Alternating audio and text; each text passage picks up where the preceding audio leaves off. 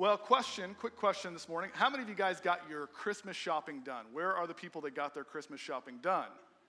Okay, where are the people that did not do any Christmas shopping? You're way far away from getting it done. Is it where you're my people? You're my people, right? We pride ourselves, man. We can get it done that last week. You know what I'm saying? We don't need to rush. Amazon, you know, stress them out a little bit, but everybody needs to wait till the last second, I think. Uh, I remember when I was younger, uh, my sister and I had gotten home early from school, and my parents weren't quite home yet. And my sister said, Matt, I want to show you something real quick. She takes me to our parents' bedroom. She opens up the closet door, and it was really weird. Santa had come a week early and dropped all the gifts off in my parents' closet that day, right? And I was just, I remember I, I, I kind of did what every good older brother should do. And I closed the closet back, I locked it, I looked at my sister, and I said, You don't tell anybody about this right here. We're gonna leave it alone. Why? Because I was afraid that if we told our parents, Santa wasn't going to come and we were going to get all those gifts, and then our parents, who also contributed to Under the Tree, we weren't going to get gifts from them. So we said, let's just leave it alone. Uh, and my mom is somewhere wondering, I didn't know. So now we're not going to get presents from Santa anymore now that we just told her, but it'll be okay.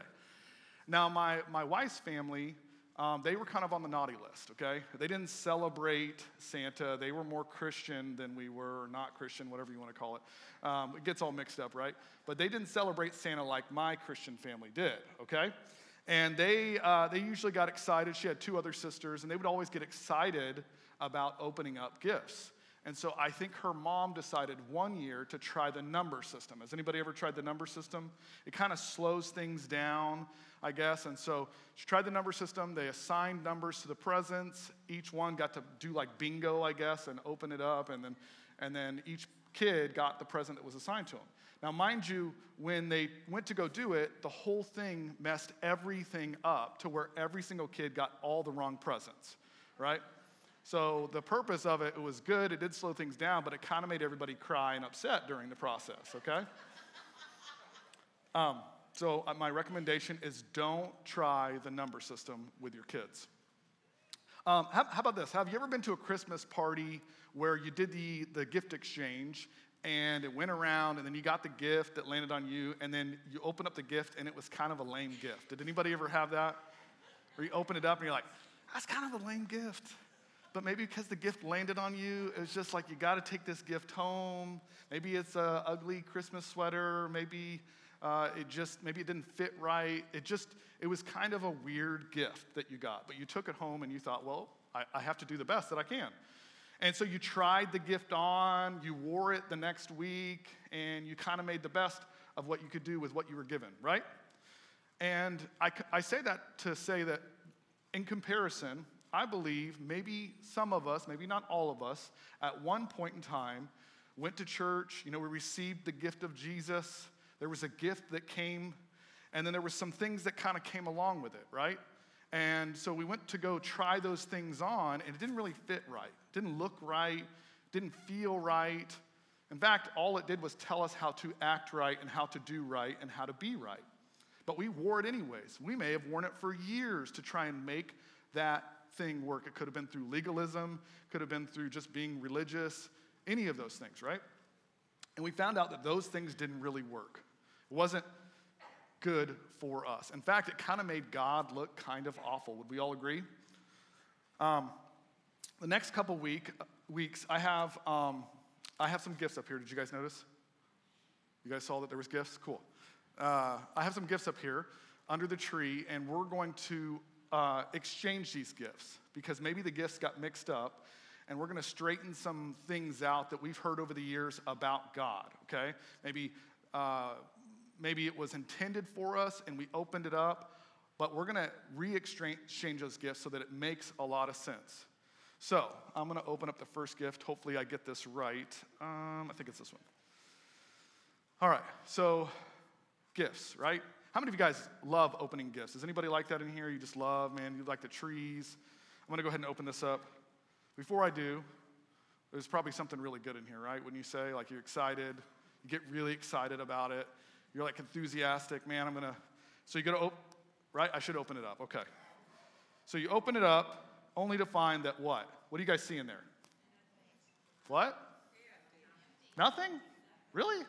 So you go to open it up, right? And you realize that somebody gave you a gift and then they seem to have taken it away, right? They gave, it a, they gave you a gift. It seemed like it was intended for you. You open it up and it's gone. So the first gift that I would say that is our mix up is the gift that God is a taker. God is a taker. Uh, years ago, uh, when I was uh, back here um, selling actually some of the youth couches, right? How many of you know youth can be kind of hard on couches? They can get kind of nasty. We had gotten to the point where we, exhausted them as far as we could take them. That's how youth ministry works, right? And we had this guy that stopped in. His name was Josh. If Josh is here this morning, glad you're here.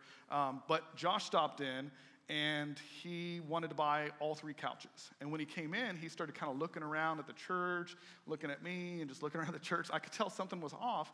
I said, Hey, you're right. And Josh looked at me and he said, Matt, he said, I have to ask you a question. I said, Okay.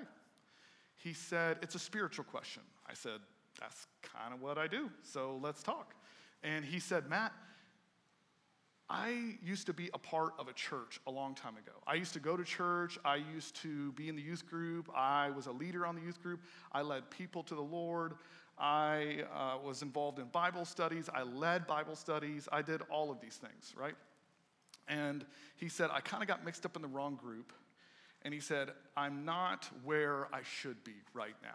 He said, I'm doing things that I, I, you know, I'm embarrassed about, or I've done things in the past I'm embarrassed about. I'm not doing all the right things right now. He said, I got to ask you a question, Matt. He said, Do you feel like God took my salvation?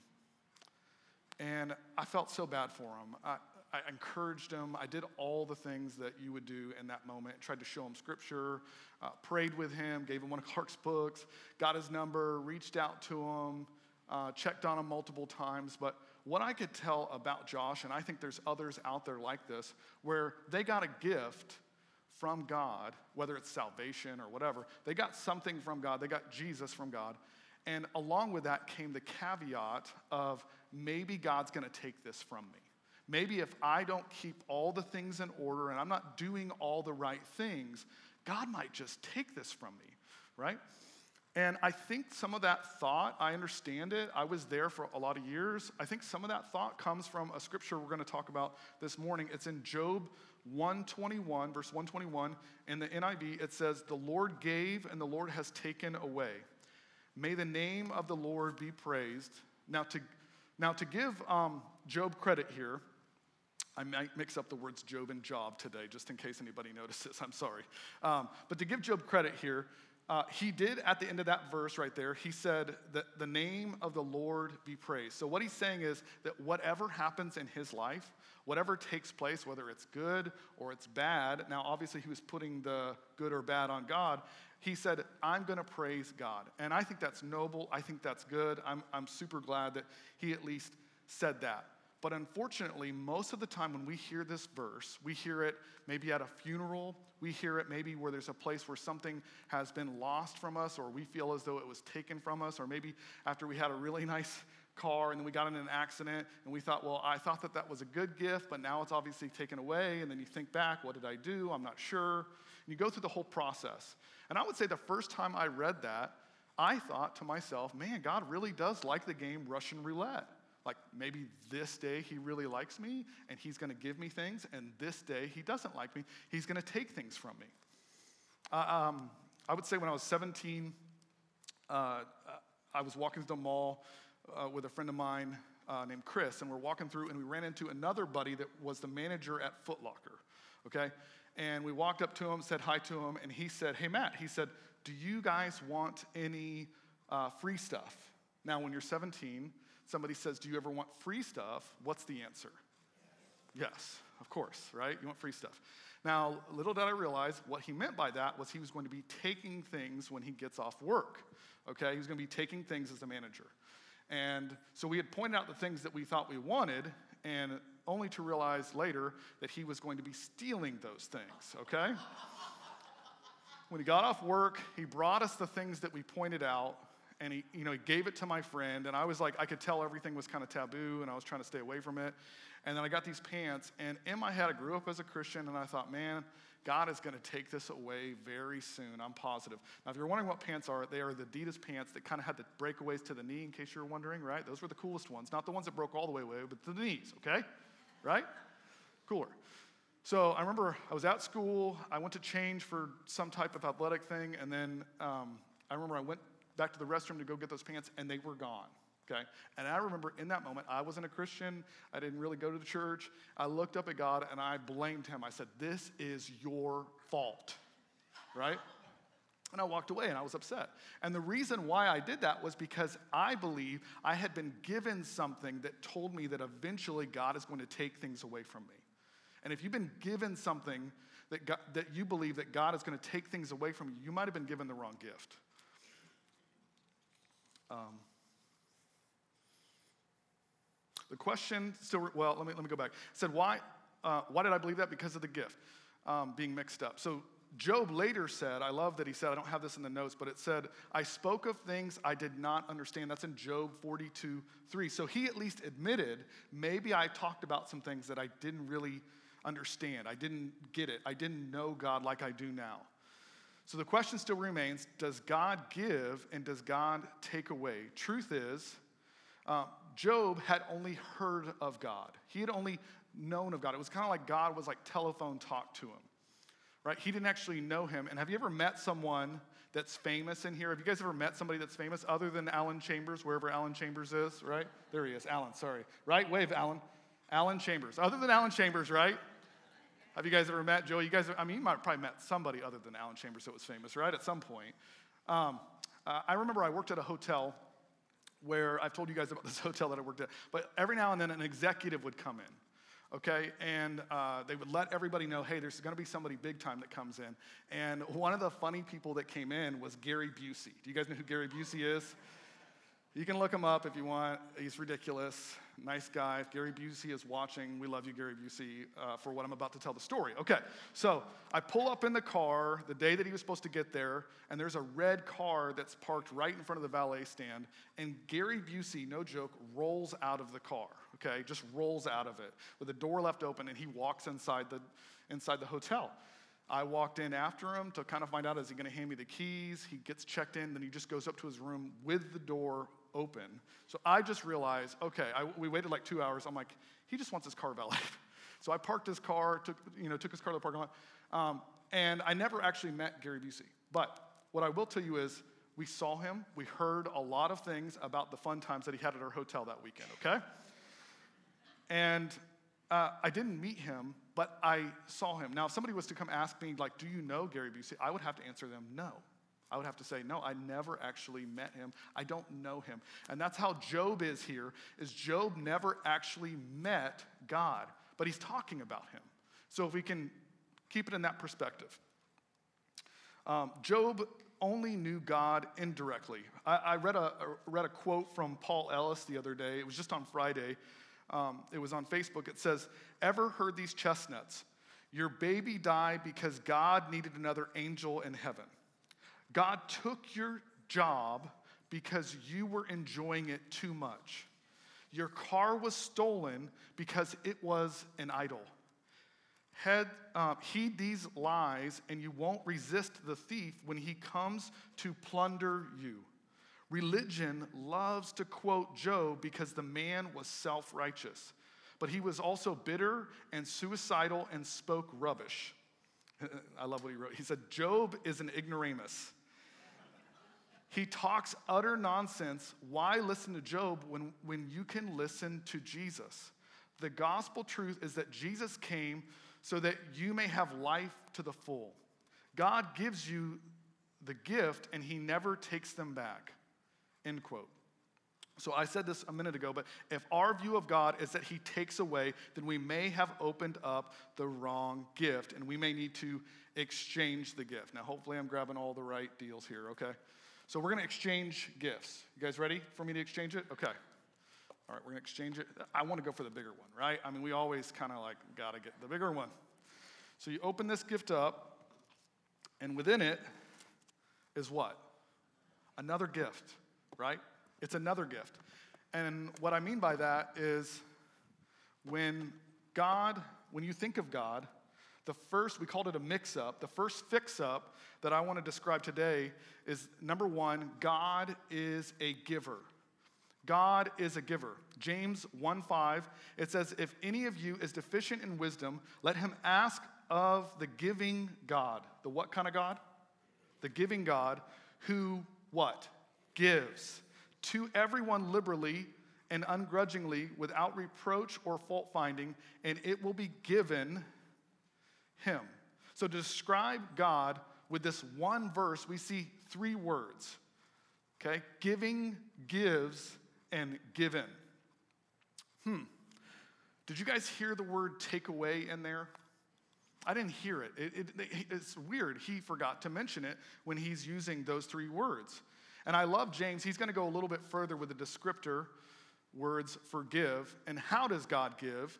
He gives liberally. He gives liberally. That word liberally actually means gener- generously or bountifully. Ephesians 3:20 it says that God wants to give us exceedingly abundantly above all we can ask or think, right? And if we read that in the message, it says uh, God can do anything you know far more than you could ever imagine or guess or request in your wildest dreams. So, as far as you can think, as wild as you can think about how God is going to give to you, it's beyond that. He thinks beyond our own thinking, right? I love the next part. It says, ungrudgingly. Ungrudgingly actually means enthusiastically. Enthusiastically, like somewhat excited. How many of you guys were here when we brought the lamb, the lamb last year for Easter? Was anybody here for that? Anybody remember his name? Hmm. Good memory. So, uh, my kids, when we got him in the car, we named him Lammy because they weren't sure if it was a boy or girl. So, eventually, he graduated into Prince because they found out it was a boy. Then it became Lambert, okay, when we passed it on to the next people. So, it became the artist formerly known as Prince, right? Uh, which I think Lambert kind of works too. So, uh, but I'll tell you, the process by which we purchased the lamb and got the lamb and kept the lamb for two or three days before we got it here, y'all, it would take me an hour to explain that process, okay? It was just crazy. I don't know where Heat's at, but Heat's like, Matt, you were insane for doing that. I'm like, you're right. I was kind of insane. Yeah. My kids wanted a lamb, and it worked out for Easter. So we, la- we made it last for a week. We decided in that week it was too much. The Seifert household was not working out for a lamb okay? Some of you can't judge me because you wouldn't do it for one day, okay? So then that weekend, this, we decided to um, basically give uh, Lammy or Lambert or Prince away. And, uh, you know, I went through multiple buyers because everybody wanted lamb chops. And I said, no lamb chops, okay? This is Prince. You know, we don't know that he can be, become born again like the Lamb of God, so we're gonna, we're gonna not do that. And then it's also my children, I have to tell them a different story. I don't wanna lie. So uh, the person pulls up with the truck and the trailer. Uh, we found a person that was going to keep him up in Apopka and he was going to live the best lamb life that any lamb had ever lived, right? Uh, and we, let me tell you, when that trailer pulled up, we were so enthusiastic about the trailer pulling up. We were just so excited to give Lammy to the next person and move on, right? We were so excited about that person that we were gifting the lamb to. And what I want you to know is when God gives, He gives enthusiastically. He is so excited to be able to give to us in the way that He does. So the next part said, without reproaching, without reprimand, without criticism. Have you ever given somebody, like maybe they've broken something before, and you've given them something and you're like, hey, now don't do that? Don't mess that up. Our, our daughter, our oldest daughter, uh, we gave her some pants, and she decided her friends told her that the holes weren't big enough, so she cut all her pants up even bigger, right? And so we're like, look, we're going to give you these pants, but don't do that thing that you did with the last pants, okay? Even though that's the style, and you buy them at the store like that, right? That's the same way that God does. He doesn't actually give us a reprimand when He gives us things. And then the last thing was without finding fault or without fault finding. He has nothing that he wants to correct us about or find in us when he gives. So if that wasn't good enough, John 3:16 in the Passion, it says, "For here is the way God loved the world. He what? He gave his only unique son as a gift. So now everyone who believes in him will never perish but experience everlasting life." So the two words I see in there is the word gave and the word gift. So let me just tell you overall, we have giving, gives, given, gave, and gift. I think there's something synonymous there that they're trying to get across. So if you go home today, if you don't get anything out of anything that I've talked about today, the one thing I want you to go home and think to yourself is that God gives. That's what He does. God gives.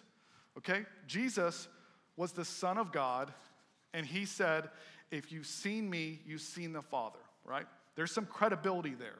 This was the first time that mankind had ever really seen God. And Jesus said, If you've seen me, you've seen God, you've seen the Father. And so I would say James, the half brother, who probably knew Jesus pretty good, and then also John, the disciple whom Jesus loved, they're both here talking about God. They're both here talking about how God gives, and that's what He does. And what's interesting is that they didn't take the opportunity, now would have been the opportunity to say that He takes, but they didn't say it. They seem to have left that part out. Now, why would they have left that part out? Because that's not a part of who God is. God doesn't take anything. If you can think back in your life and you're like, man, I remember when that was in my life and it's no longer, God, God wasn't a part of that process. He didn't take anything from you. I'm glad we got that straightened out, aren't you guys? So, uh, we're going to move on to the next mix up. I'm starting to get mixed up myself. So, Let's see if we can find this. Yep, all right.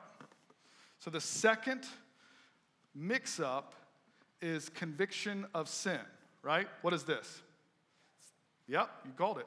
So it's the judge hammer, right? Everybody knows that. And so here we're talking about conviction of sin. Let me see if I can talk with this in my hand and not be too distracted. All right. So, John 16, 8 through 11, we're talking about conviction of sin. It says, And the Helper, when he comes, will convict the world concerning sin and righteousness and judgment. Concerning sin, because they do not believe in me, and concerning righteousness, because I go to the Father, and you go no longer, and you no longer see me. Concerning judgment, because the ruler of this world has been judged. We're, gonna, we're not going to break that whole thing down, but the, the first thing I want to tackle is this word convict, right? It's an interesting word to use here in the Bible. Uh, I would say if you've ever been in jail ministry or prison ministry, I would not use that word very often, right? I've been in, I remember going to the juvenile detention centers and trying to witness to people, and you start using that word convict, and they're a little confused. Sounds a lot like convict, doesn't it? Right? And so they're like, man, that's kind of a weird word you keep saying. And it was kind of, at the time, it was the 90s buzzword. I mean, we used that word for everything. And it was to kind of relate to other people that God talks to us. Okay, if you still do it, I'm, I'm just talking out loud, okay? That's, that's what I do, isn't it, Wendy? I always say that at work. I always say, I'm talking out loud. Wendy says, Well, that's kind of what you do. I'm like, Yeah, that is what you do. But I want to explain that if you say that word, it just, it used to mean, now some of, we, some of us say it genuinely. But it used to mean to me that God, what was God convicting me about? Sometimes it wasn't even about sin. I felt like it was an open ended, God convicts us about everything, right? God convicts me about watching too much TV. God convicts me about uh, not having enough exercise. God convicts me about what kind of food I'm eating. God, man, God's been really convicting me today about not wearing sweaters. God's been convicting me about not being convicted enough, right? And it seemed like that word just was over and over to a point that it really kind of lost its meaning. And you think I'm, this type of thinking, it's, it's so destructive. Uh, I remember I had a friend that got a hold of that word, and he even had um, Romans 8 all mixed up. But I remember he showed up at my job and he said, Matt, he said, I'm convicted of everything. And I'm like, okay. Uh, like, can we talk about it? He said, Well, I was convicted of this and convicted of this. To the point, he's like, Matt, I got to ask you a question. He said, Am I the devil? I was like, oh. dude, you're not the devil. I mean, if you have to tell people that, that's a rough way to go, right? Um, But uh, let's go to Hebrews 10 17. It says, Their sins and lawless acts I will remember no more. So, my question today is if God can't remember our sin, right, then how is He going to be convicting us of sin? Can you see how it's a bit of an oxymoron? It doesn't make a whole lot of sense. If he, if, if, if our sins and lawless acts that he can't remember anymore, then why is he going to be convicting us of our sins and our lawless acts? It doesn't make any sense. There's no such thing as positive guilt or positive condemnation. In fact, there is therefore now no condemnation to them which are in Christ Jesus, who walk not after the flesh, but after the Spirit. And we used to even con- confuse that part. Man, I got to try and not walk after the flesh. No, it's telling you that you are no longer walking after the flesh. You're only walking after the Spirit. And so, why do we need to be condemned? Why do we need to be convicted? No, we don't need to be convicted or condemned of any of those things. Let's go back. Um, John, John 16, 8, it says, And the Helper, when he comes, will convict the world concerning sin. Okay, so this word convict, uh, it, it, I'm going to try and pronounce it. It's Alan, alango, which in, in the Greek it means to admonish, it means to convince, and it means to correct. Uh, c- correct concerning what? Convince concerning what? Concerning sin. The sin of what? What is this sin that everybody thinks that the world needs to be convicted of or convinced of? Let's read it John 16, 8 through 11, or just 8. It says, And the Helper, when he comes, will convict the world concerning sin and righteousness and judgment concerning sin because they do not believe in me. Concerning sin because they do not believe in me. What is he going to convince them of? Right? Just of their unbelief, right? The helper's main job is to convince the world to believe. That's his, that's his main job. He wants to convince the world to believe. He wants to convince them that all you have to do is believe. At some point in time, we have to stop talking to the world about their sin. I hate to say it, that they already know it. They already are aware. Like the people at the beach when they're telling everybody about their sin, it's pointless. I've wanted to talk to them, but I know they're going to yell at me about my sin, right? so I behave myself. Um, so God doesn't remember their sin. Why are we reminding the world of sin? John 3:17, I love this verse. It says, and we're going to close with this. John 3:17 in the message, it says, God didn't go to all the trouble of sending his son merely to point an accusing finger telling the world how bad it was. He came to help to put the world right again. I love in the King James, you guys know it says that God sent not his son into the world to condemn the world, but that the whole world might be saved through him. So if God's not pointing a finger, we don't have to point a finger at others. We don't have to point a finger at ourselves. We don't have to sit there and try to remind ourselves, man, what I used to do that. Like, God, help me, uh, help forgive me of all my sins that I can't even think about doing or that I, that I can't remember that I did. Look, if God doesn't remember it, we don't have to remember it as well. Uh, religion, I love this, religion loves to place blame on God for being the author of taking, right? I mean, how many of us have heard sermons about God took this or God's taking or God already took, right? So, Religion loves to place blame on God for being the author of taking, yet the only thing He's ever taken from us is our sin, only so that He can give to us new life. So the final fix up, if we're gonna, we mixed it up, so now we're gonna fix it up, right? Is, let me see. Hate to tell you, we're going to have to wait till next week. We're out of time, guys. So sorry. I was going to show you. It's a really good one. But we'll do that next week. Right? Cool? Will you guys forgive me? God's forgiven you. Will you forgive me for not opening the gift? I hope so. Let me have you stand up. We're going to pray for today. Thanks for coming out. Want to encourage you guys as you're going through your week, man. Just no, God's not taking anything from us. He's not taking things from us. He only gives. Amen? Father, we thank you, God, for today. We thank you, God, for you are the giver, God. Thank you for sending your Son, God, so that we can have new life. There is therefore now no condemnation to those which are in Christ Jesus, God. Why? Because we've been made new creatures in you. And we trust you today. Thank you for speaking to us in each way. In Jesus' name, everybody said, Amen.